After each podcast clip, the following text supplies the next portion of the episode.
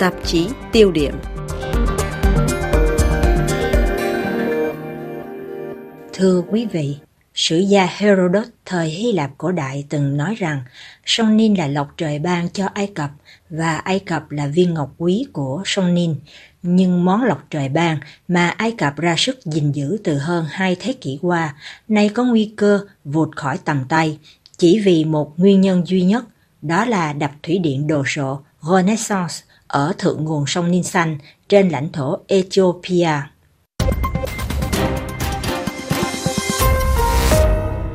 Sông Nil, một trong những con sông dài nhất trên thế giới, được hình thành từ hai nhánh sông lớn, Nin Trắng, nhánh phụ lưu dài nhất, bắt nguồn từ Burundi, và Nin Xanh đến từ hồ Tana trên cao nguyên Aris Abay, Ethiopia, với chiều dài gần 1.500 km đi qua 8 nước, sông Nin Xanh cung cấp đến 80% lưu lượng cho sông Nin Những năm gần đây, nhánh Nin Xanh trở thành tâm điểm tranh cãi gây gắt giữa ba nước Ai Cập, Sudan và Ethiopia.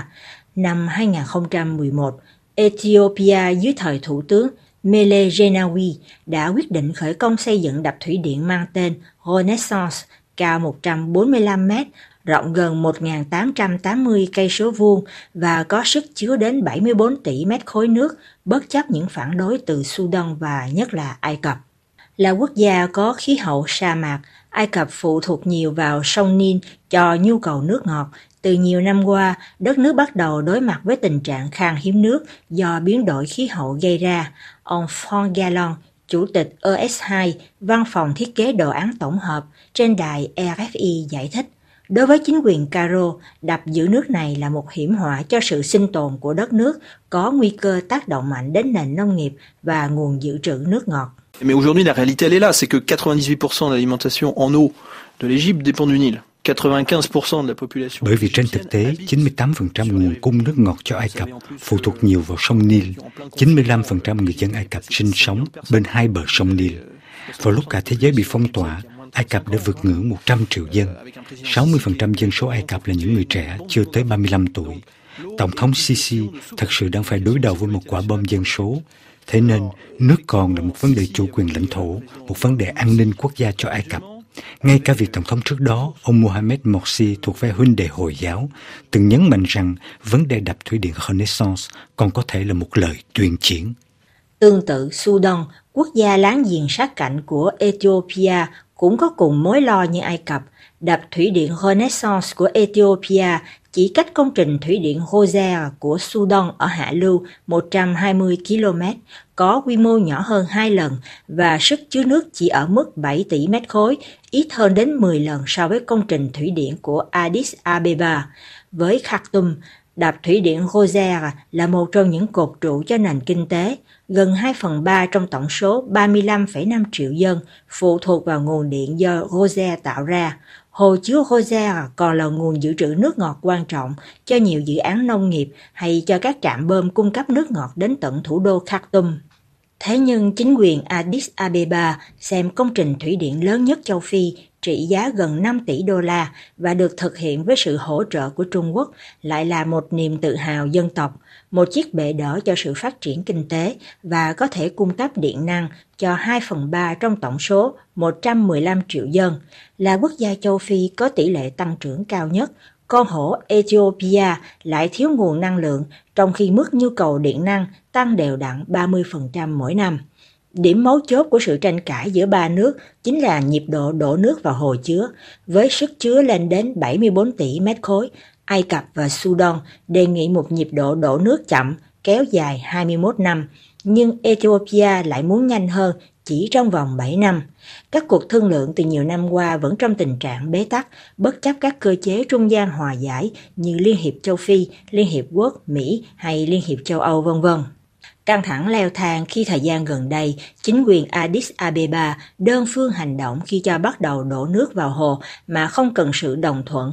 Ngày 19 tháng 7 vừa qua, Ethiopia thông báo hoàn thành giai đoạn 2 đổ nước vào bể, tức ở mức 13,5 trên 74 tỷ mét khối nước và con đập lớn Renaissance giờ đã có thể vận hành để sản xuất điện.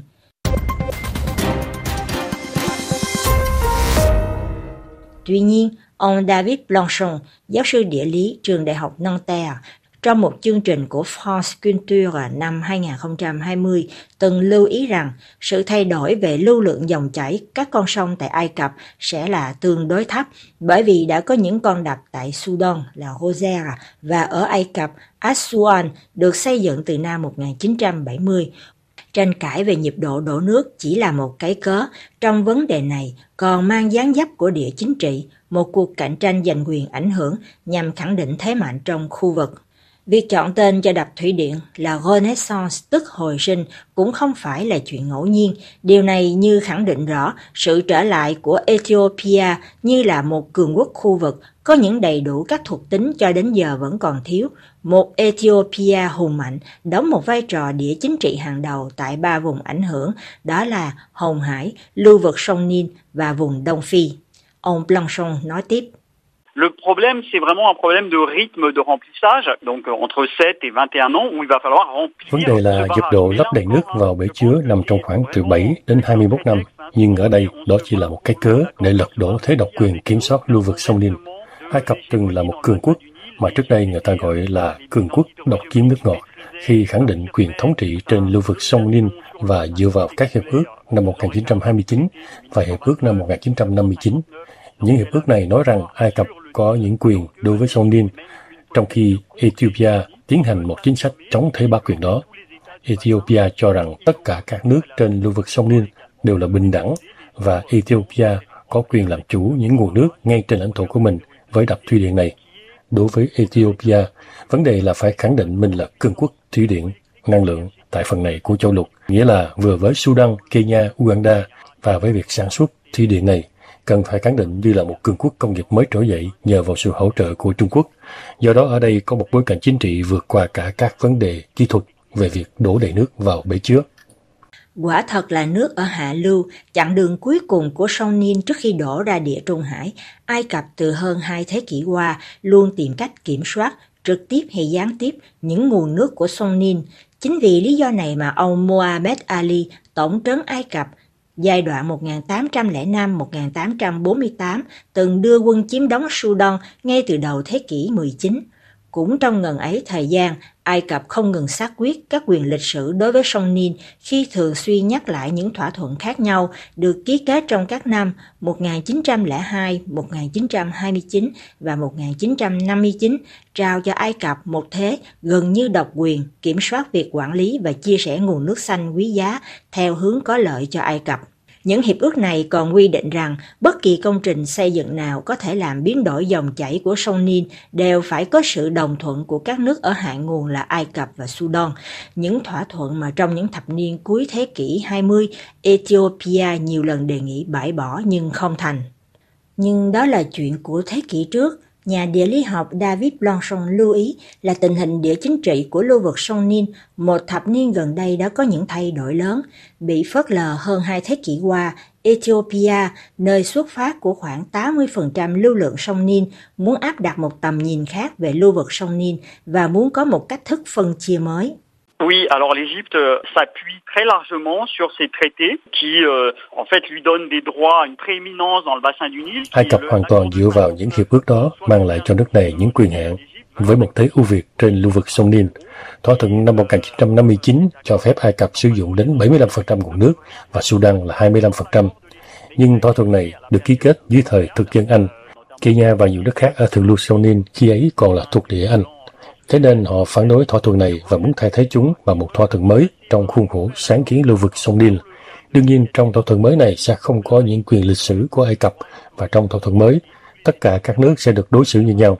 Ethiopia thúc đẩy được các nước thượng nguồn ký kết thỏa thuận nhưng không có Ai Cập và Sudan.